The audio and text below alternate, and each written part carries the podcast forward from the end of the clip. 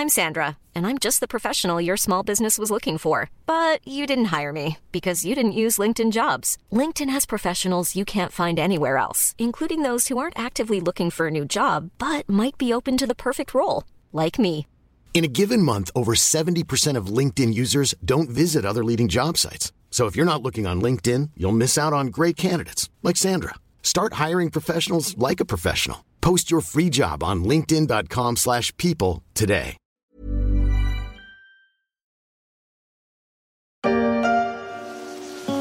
Venez, messieurs. Nous allons trouver votre île. Oui. A Plague Tale Requiem, le jeu d'Azobo, un jeu made in France, made in Bordeaux, où le studio se bonifie avec le temps. Le groupe avait été retenu il y a deux ans pour réaliser l'incroyable Flight Simulator pour le compte de Microsoft. Avec cette suite des aventures d'Amicia et de son jeune frère Hugo, Azobo porte haut les couleurs du jeu vidéo national, aux côtés du champion Ubisoft, mais aussi d'une kyrielle de petits studios indépendants, travailleurs et ingénieux, à l'image de Shiro Games, créateur de Dune Spice Wars. The board.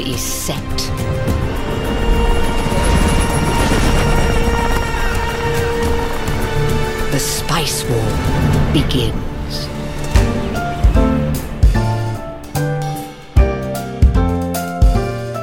Je suis Pierrick Fay, vous écoutez La Story, le podcast d'actualité des échos. Nous poursuivons aujourd'hui notre série dédiée à la Paris Games Week avec un épisode consacré aux Jeux Made in France. Salut à toutes et à tous, bienvenue sur Gameblog.fr. Nous sommes à la Paris Games Week, c'est la soirée de lancement. Et comme il n'y a pas trop trop de monde aujourd'hui, on s'est dit qu'on allait vous faire faire un tour du stand des jeux Made in France. Alors venez avec moi, vous allez voir, un stand très intéressant avec que des jeux bien de chez nous. Ce n'est peut-être pas le stand le plus couru de la PGW, mais c'est surtout un endroit intéressant, tant il démontre la vitalité du jeu vidéo dans notre pays. Le pavillon du jeu Made in France était fidèle au rendez-vous de la porte de Versailles à Paris, avec plus de 30 stands décorés et plus de 100 studios qui sont un jour passés par là, dont quelques noms maintenant réputés comme Ankama Focus ou Dontnod. L'occasion de rencontrer des passionnés et des créateurs de jeux vidéo, parmi lesquels Amplitude Studio, Microids, Nadeo ou encore Shiro Games. Avant de recevoir les créateurs du jeu Dune Spice Wars, j'ai voulu savoir comment se portait le jeu Made in France. Je me suis donc tourné vers le spécialiste aux échos, Nicolas Richaud. Bonjour Nicolas. Bonjour Pierrick. Comment se porte le jeu Made in France? Ben, Le jeu vidéo français se porte euh, très bien. En 10 ans, l'industrie elle est passée de quelques milliers de personnes directement employées à plus de 15 000 et le nombre d'entreprises du secteur a quasiment doublé à plus de 1300 acteurs économiques. Et ce qui fait la spécificité du, marché français, c'est la surreprésentation des studios de développement, c'est-à-dire des structures qui créent et inventent les jeux vidéo. En France, il y en a plus de 700, c'est colossal et c'est un chiffre euh, qui ne cesse d'augmenter d'année en année. En Europe, c'est sans équivalent, il n'y a que l'Angleterre qui rivalise avec la densité du marché français. Et cette année, on a eu des jeux français qui ont très bien marché en matière de vente. Il y a eu Sifu en début d'année, puis Stray. Un jeu où vous incarnez un chat et qui s'est vendu à des millions d'exemplaires et qui a cartonné. Là, il y a Tale Requiem qui est sorti mi-octobre et qui compte déjà plus d'un million de joueurs. Et ces trois jeux, ce sont Slow Clap, Blue 12 et Azobo qui les ont développés. Trois studios français indépendants.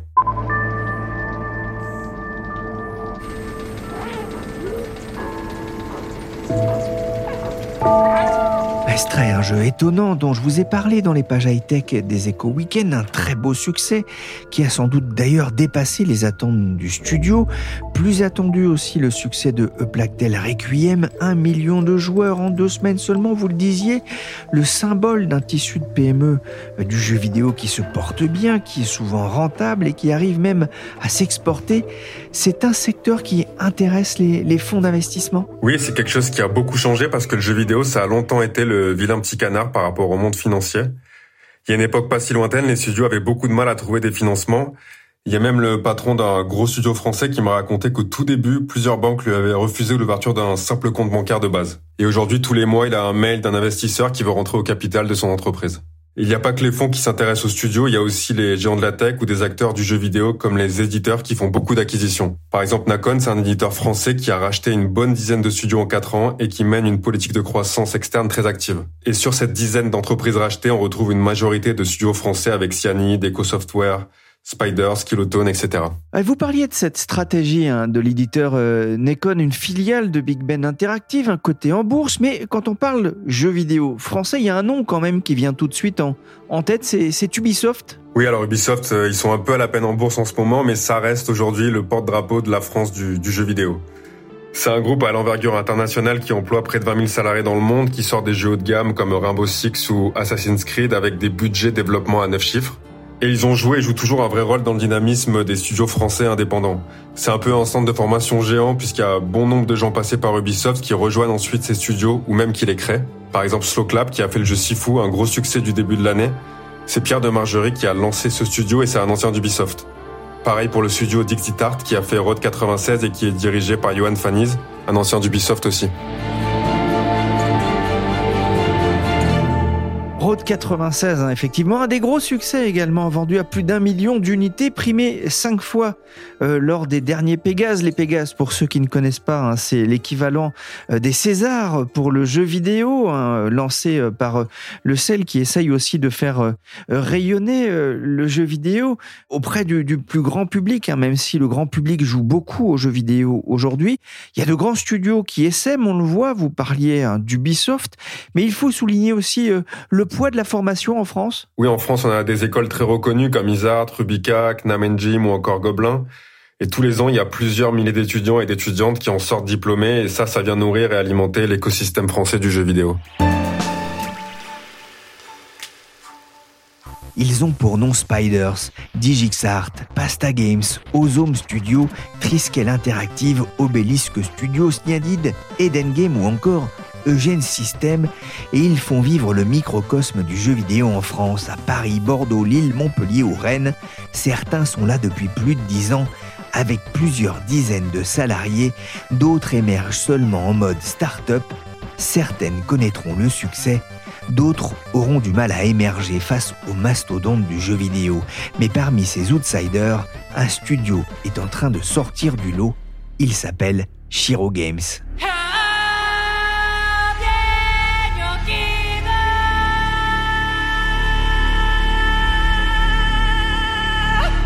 Bonjour Nicolas Canas. Bonjour. Vous êtes cofondateur de Chiro Games avec Sébastien Vidal. Vous êtes installé à Bordeaux et vous avez piloté la sortie cette année d'un jeu basé sur l'univers de Dune, Spice Wars, les guerres de l'épice. C'est un gros projet pour un studio comme le vôtre? Alors c'est la première fois déjà qu'on, à Shiro qu'on fait ce qu'on appelle un projet à licence dans lequel on va adapter une licence cinématographique et euh, qui était à l'origine un, livre mais qui a été adapté au cinéma par d'abord David Lynch et ensuite plus récemment Denis Villeneuve.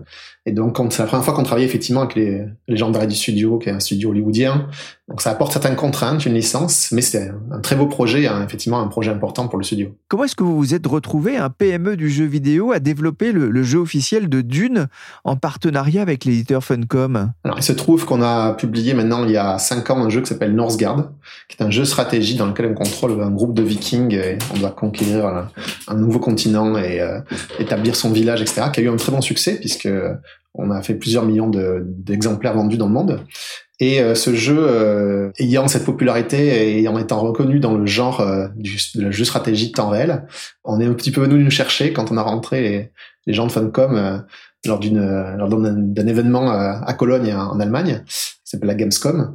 Ils ont dit, on a une licence justement pour quelque chose et on aimerait que vous fassiez un, un jeu stratégie dessus. On leur a commencé à leur dire, vous savez, nous, les licences, c'est pas trop euh, notre truc. D'habitude, on fait nos propres licences, nos propres IP, hein, comme on dit, nos propres univers. Ils nous ont dit, euh, bah, en fait, c'est Dune. On s'est dit, ah, peut-être on, va faire une expression pour Dune parce qu'on est, on est vraiment des gros fans. Savoir que Dune avait été adapté déjà en jeu stratégie il y a, il y a plus de 20 ans, euh, euh, d'abord dans les années fin des années 90 euh, avec des jeux euh, qui ont un petit peu marqué l'histoire du jeu vidéo, hein, dont un été fait en France d'ailleurs par Cryo à l'époque. Et ces jeux-là, on y a, on y a joué enfant et on a passé beaucoup d'heures dessus, donc c'était aussi une, une grosse affection pour la, pour la licence. Ouais, ça met un peu de pression, j'imagine. Vous, vous parlez euh, justement euh, dans les jeux à licence du fait qu'il y ait des contraintes. Quel type de contraintes? Alors c'est vrai que les contraintes, euh, on avait quand même choisi pour Dune de le faire quand même avec des conditions particulières dans le sens où on voulait nous garder le contrôle créatif. En particulier, c'est les règles du jeu, c'est le game, ce qu'on appelle le, gameplay, le game design. C'était des choses qui étaient importantes pour nous de rester en contrôle là-dessus parce que c'est vraiment le, cœur du jeu. Par contre, c'est vrai que tout ce qui est artistique, par exemple, Ça peut être le type de d'unité qu'on voit dans le jeu, le type de, de véhicule, euh, l'architecture des bâtiments, enfin tout un ensemble d'éléments graphiques doivent être validés par les ayants droit et passer donc par les gens de Starry Studio et par la, famille Herbert, qui sont les héritiers de Frank Herbert, qui a écrit le livre à l'origine. Vous parliez de Northgard tout à l'heure qui a bien marché. Avant d'une Spice Wars, vous aviez aussi conçu en 2013 le jeu Evoland, d'un jeu de rôle assez original hein, dans l'esprit d'un Zelda qui s'était vendu lui aussi à un million et demi d'exemplaires. Un beau succès pour un, indépendant. C'est vraiment ce qui vous a lancé? Oui, c'est vrai que c'est le premier jeu qu'on a sorti. Euh, à l'origine, c'est parti d'un concours euh, de jeux vidéo dans lequel il faut faire en 48 heures un petit jeu euh, sur lequel j'avais réalisé une première version d'Evoland. En 48 heures, j'ai pas pu tout faire, mais il fallait faire le, la programmation, la musique, euh, euh, le graphisme et tout ça en 48 heures. Et j'avais fait ce premier jeu, cette première petite version d'Evoland dans le cadre de ce concours-là. Et, je suis parti me coucher. Le lendemain, mon, serveur avait planté. Il y avait trop de monde qui était venu visiter le, voir le jeu et jouer. Et donc, on a décidé d'en faire une version commerciale à Shiro, qui nous a pris quelques mois et ça a été le succès immédiat. Donc ça a permis effectivement de financer la suite de l'aventure et ça a été euh, un beau marqueur. On a fait d'ailleurs une suite qui s'appelle Evoland 2 et on a réuni les deux Evoland 1 et 2 dans un jeu qui s'appelle Evoland de Legendary Edition, qui est sorti sur console, notamment plus tard en 2019. Qu'en est-il des ventes de Dune Spice Wars qui étaient en accès anticipé sur la plateforme Steam? C'est un gros succès, euh, toute proportion gardée, mais par rapport à notre studio, hein, c'est euh, un très bon succès. On avait déjà vendu plusieurs centaines de milliers d'exemplaires. Et euh, c'est donc, euh, et on continue à travailler sur le jeu, puisque comme vous disiez, il est en access, c'est-à-dire en fait qu'il est en accès anticipé. Donc on continue à améliorer le jeu, à le développer avec la communauté en fonction de, des retours que nous font la communauté. On va continuer à faire des, des mises à jour, euh, des transformations, des améliorations sur le jeu pour qu'il prenne, je dirais, sa forme finale. Ça, c'est possible effectivement sur PC. Ça permet finalement de, sortir un jeu qui n'est pas tout à fait fini et de le faire évoluer en fonction des, c'est ça, des, envies des joueurs? Oui, alors en fait, nous on est assez attentifs à ce que le jeu soit amusant et vraiment euh, euh, n'ait pas trop de bugs, enfin autant aussi peu que, que possible, et soit de très bonne qualité déjà lors de la sortie de Access. On n'est pas là vraiment pour faire le développement conjointement avec la communauté, mais euh, on veut par contre avoir des retours sur ce qu'on a fait et euh, forcément, on se garde un ensemble de choses. Par exemple, dans le cadre de Dune, il y a tout un ensemble de choses qui ont été rajoutées après la sortie de Access, telles que le, mode multijoueur, qui demande certaines conceptions. Et déjà, d'abord, on va d'abord sortir le mode solo, on va dire, un simple joueur. Et donc, ensuite, on va l'améliorer et après sortir le mode multijoueur euh, au fur et à mesure. Qu'est-ce qui fait qu'un jeu marche ou pas d'ailleurs? Ah, ça c'est la question, je dirais, euh, que tout le monde se pose. Et alors nous, on y arrive à peu près à y répondre puisqu'on a des jeux qui fonctionnent bien. Mais c'est vrai que le jeu vidéo, c'est avant tout un marché d'offres, donc il faut arriver à créer à la fois ce qu'attendent les joueurs, mais en même temps les surprendre, parce que si on leur donne effectivement du convenu, euh, c'est pas ce qui va leur faire plaisir. Donc euh, il faut leur donner quelque part euh, ce qu'ils avaient envie mais qu'ils ne savaient pas qu'ils avaient envie. voilà, et c'est toute la difficulté d'arriver à trouver euh, ce type de jeu et on va dire de, de surprendre un petit peu tout en euh, n'étant pas un mouton à trois pattes ou quelque chose qui est trop incompréhensible par la communauté. Et vous boudez aujourd'hui les consoles au profit du jeu PC pour quelle raison? Alors c'est vrai que nous on a toujours été un peu PC first, donc on commence d'abord à développer nos jeux sur PC. C'est vrai que le type de jeu qu'on fait, on fait beaucoup de jeux stratégie. On a fait euh, donc effectivement Northgard, on a fait Dune, Spice Wars, on a aussi fait War Tales, qui est sorti en décembre, qui est aussi un très beau succès. Et ces jeux-là sont plus adaptés, sont plus appréciés et plus joués sur les plateformes PC. Donc ça reste aujourd'hui notre principal marché. Et après, c'est vrai que quand les jeux fonctionnent bien, on reste les consoles. C'est vrai aussi que dans cette phase un petit peu d'early access, comme on discutait tout à l'heure, d'accès anticipé, la communauté PC est présente. Elle peut, c'est plus facile d'écrire par exemple un message pour donner son avis sur un jeu sur PC que sur console où on n'a pas de, clavier.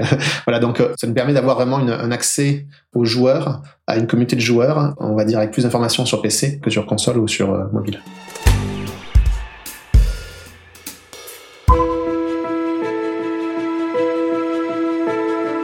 Nicolas Canas, il y a quelques jours, vous avez réalisé une importante levée de fonds, 50 millions d'euros. Alors ça ne fait pas encore de vous une licorne, hein, mais ça valorise l'entreprise à 150 millions d'euros, excusez du peu.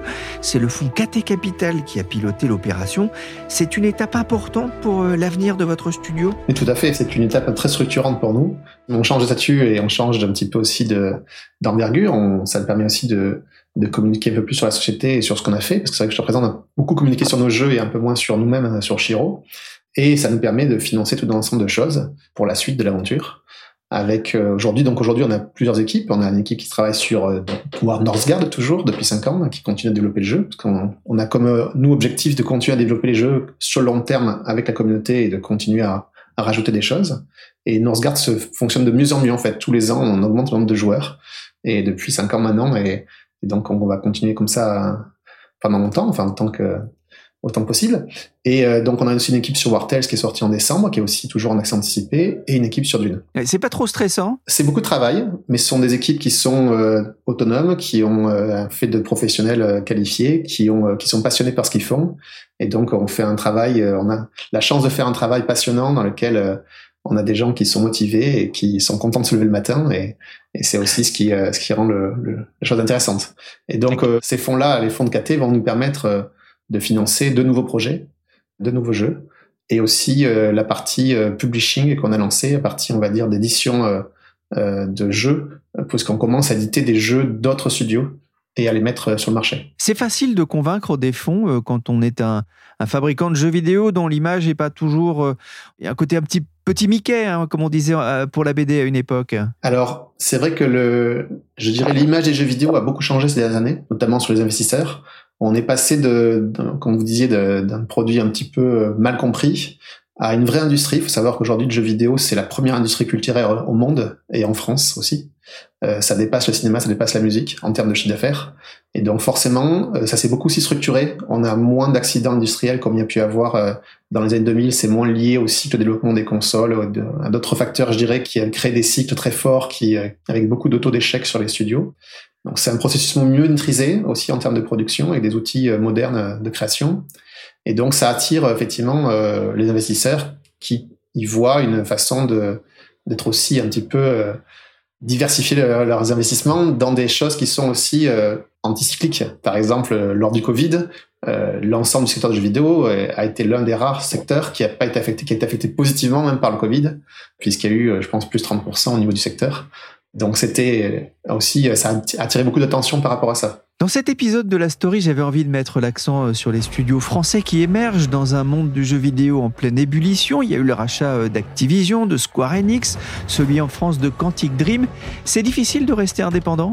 En tout cas, pour nous, c'était une vraie volonté. Et c'est vrai qu'on a été très démarchés ces dernières années euh, pour des rachats, y compris complets.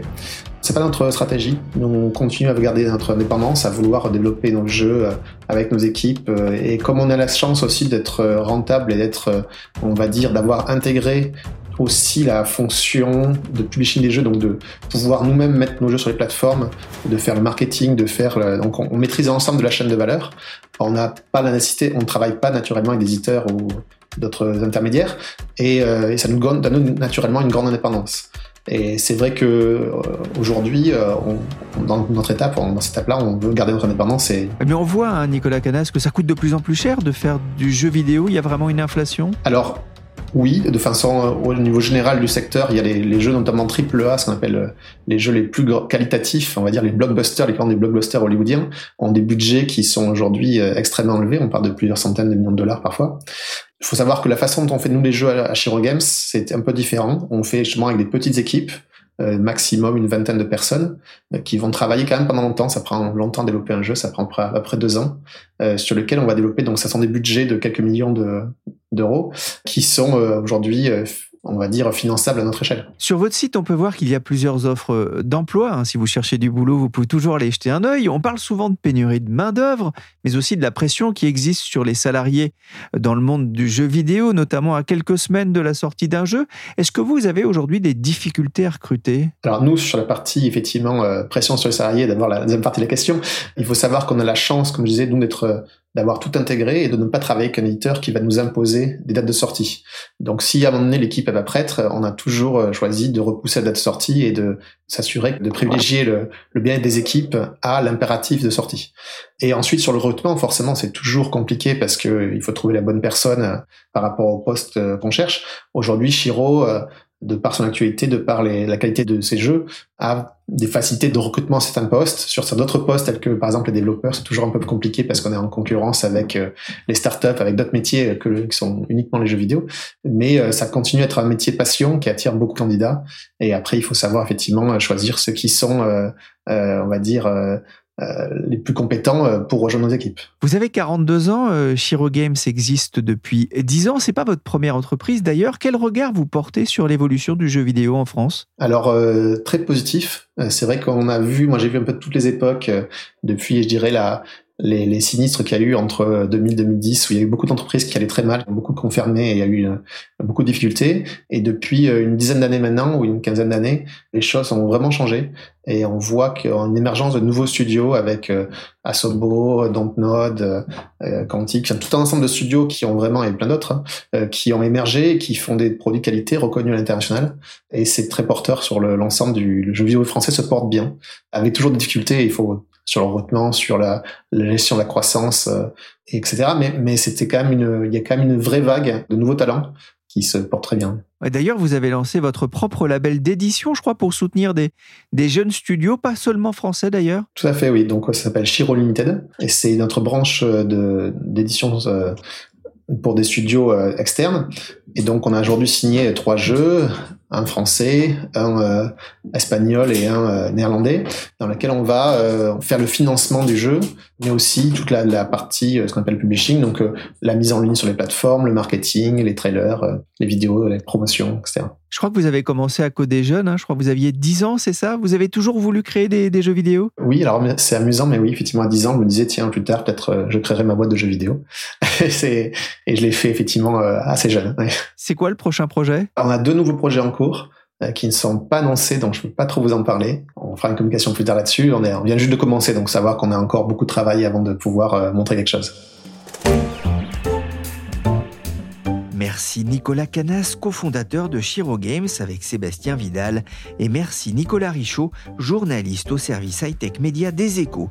La story s'est terminée pour aujourd'hui. Cette émission a été réalisée par Willy Gann, chargé de production et d'édition Michel Varnet.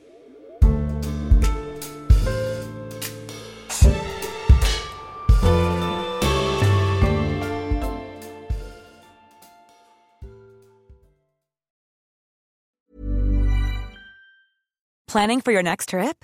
Elevate your travel style with Quince. Quince has all the jet setting essentials you'll want for your next getaway, like European linen, premium luggage options, buttery soft Italian leather bags, and so much more. And is all priced at 50 to 80% less than similar brands.